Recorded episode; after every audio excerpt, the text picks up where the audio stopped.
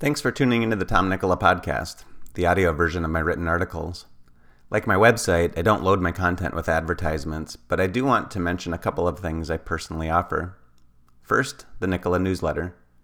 Each Thursday, I send out my latest blog post and a popular article from my archive, along with other valuable content I've come across the previous week.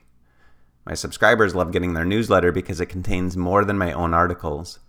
Of course, it's free, just go to tomnikkola.com slash subscribe. Second, when you're ready to get serious about your health and fitness and want an efficient and effective program to follow, join Vigor Training. You get access to all of my workout programs for just $29 per month. Learn more and join at tomnikkola.com slash vigor. On to the article. Four reasons I'm grateful for the Democrat Party. Whichever side of the political spectrum you find yourself on, you can probably find something to be grateful for from the other side.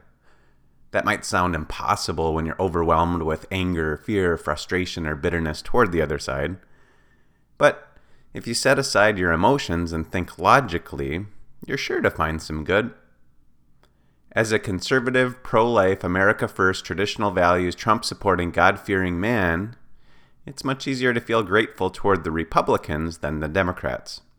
Nonetheless, I am grateful for the Democrats too. Here's four reasons why. Number one, the Democrats motivated me to strengthen my relationship with the Lord. Over the last 10 years, I've been a complacent Christian. I took my faith for granted and only made time for God when it was convenient for me. I also got caught up in following feel good pastors instead of those that teach and practice straight from the Word of God. Seeing how extreme the left has become and how few Americans are willing to speak out against their policies made me realize something.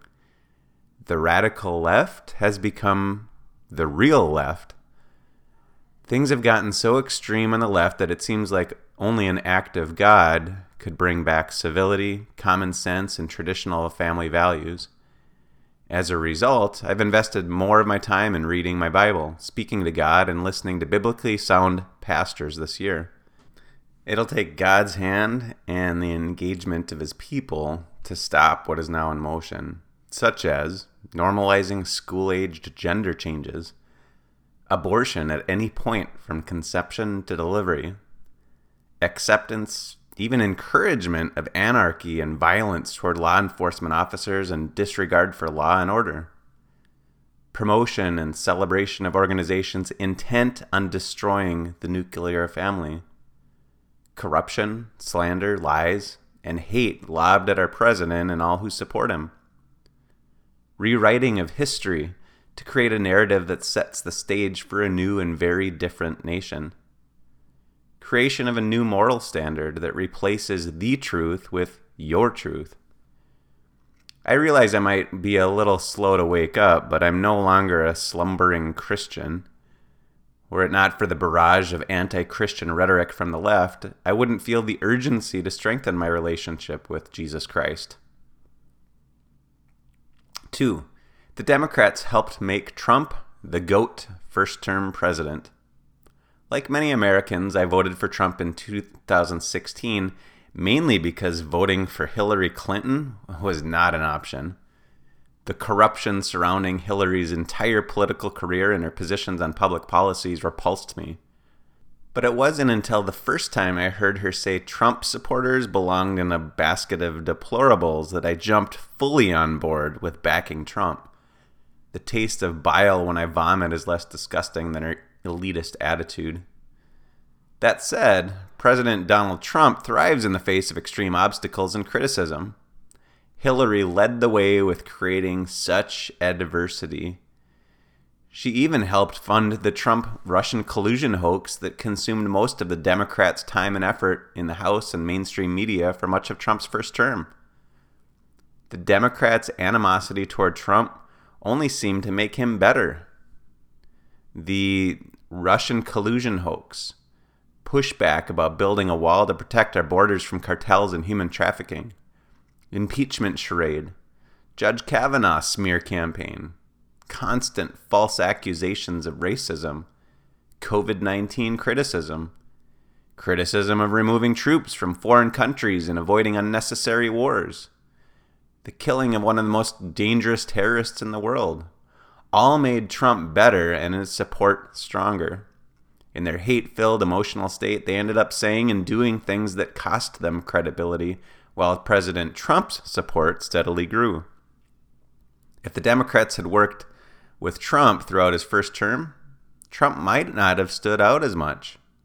The Democrats could have put their name on some of his accomplishments.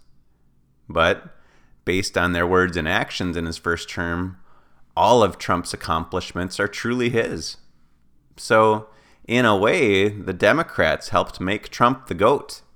And for that, I'm thankful for their efforts and their major unintended accomplishment of the past four years.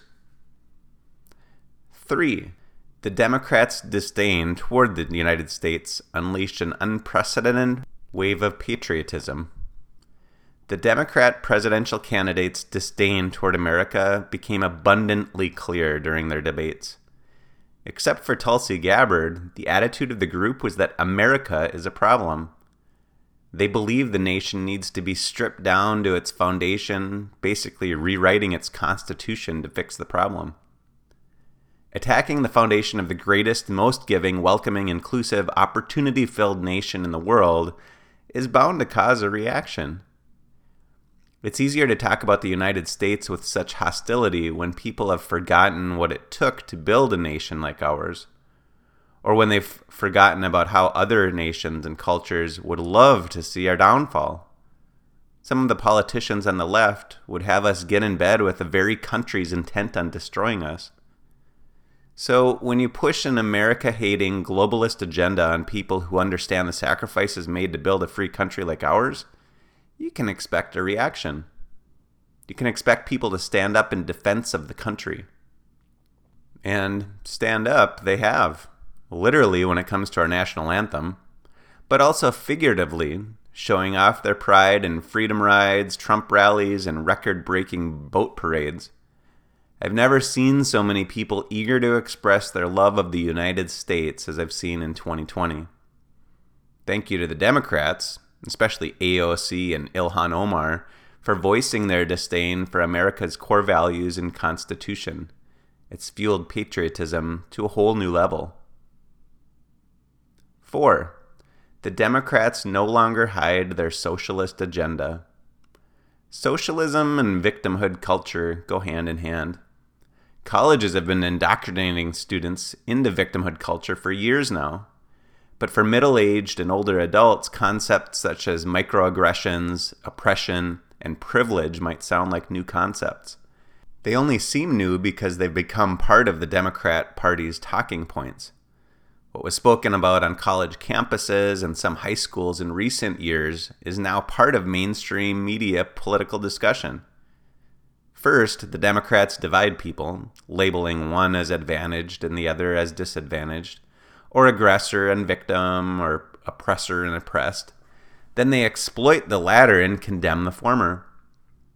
Once people feel victimized and start to hate those who they believe to be the people making them victims, the Democrats swoop in with their solution cancel culture, increased government control, equal living without equal contribution. It's the promise of getting much without needing to do much of anything. It's the socialist promise.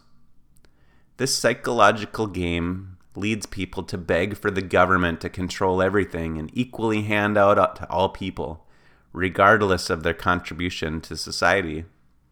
And anyone who would disagree gets thrown into the oppressor bucket, only to be chastised, fired, or canceled. We should be thankful, though. The Democrats are no longer hiding their socialist agenda. So, those of us with common sense can vote against the politicians that would lead America into becoming a socialist wasteland. I'm grateful for what I've seen and cannot remain quiet and ignorant. In my article, Unmasked, Unmuzzled, Unvaccinated, Unafraid, I explain why I resigned from my vice president role at a company I love. I cannot be aware of what's going on and remain silent on the sidelines. From what we've seen, millions of Americans feel the same way. Politics is no longer about small changes to the way our government is operated. It's now about maintaining or forever losing what the United States is all about.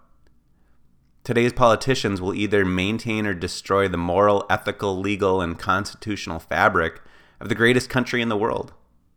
It's not perfect, but it's still the greatest. I thank God that the Democrats have become so obvious about what they who they are and what they intend to do with America. I hope enough God-fearing, America-loving, hardworking, morally strong, patriotic Americans see what's happening and take a stand against it as well.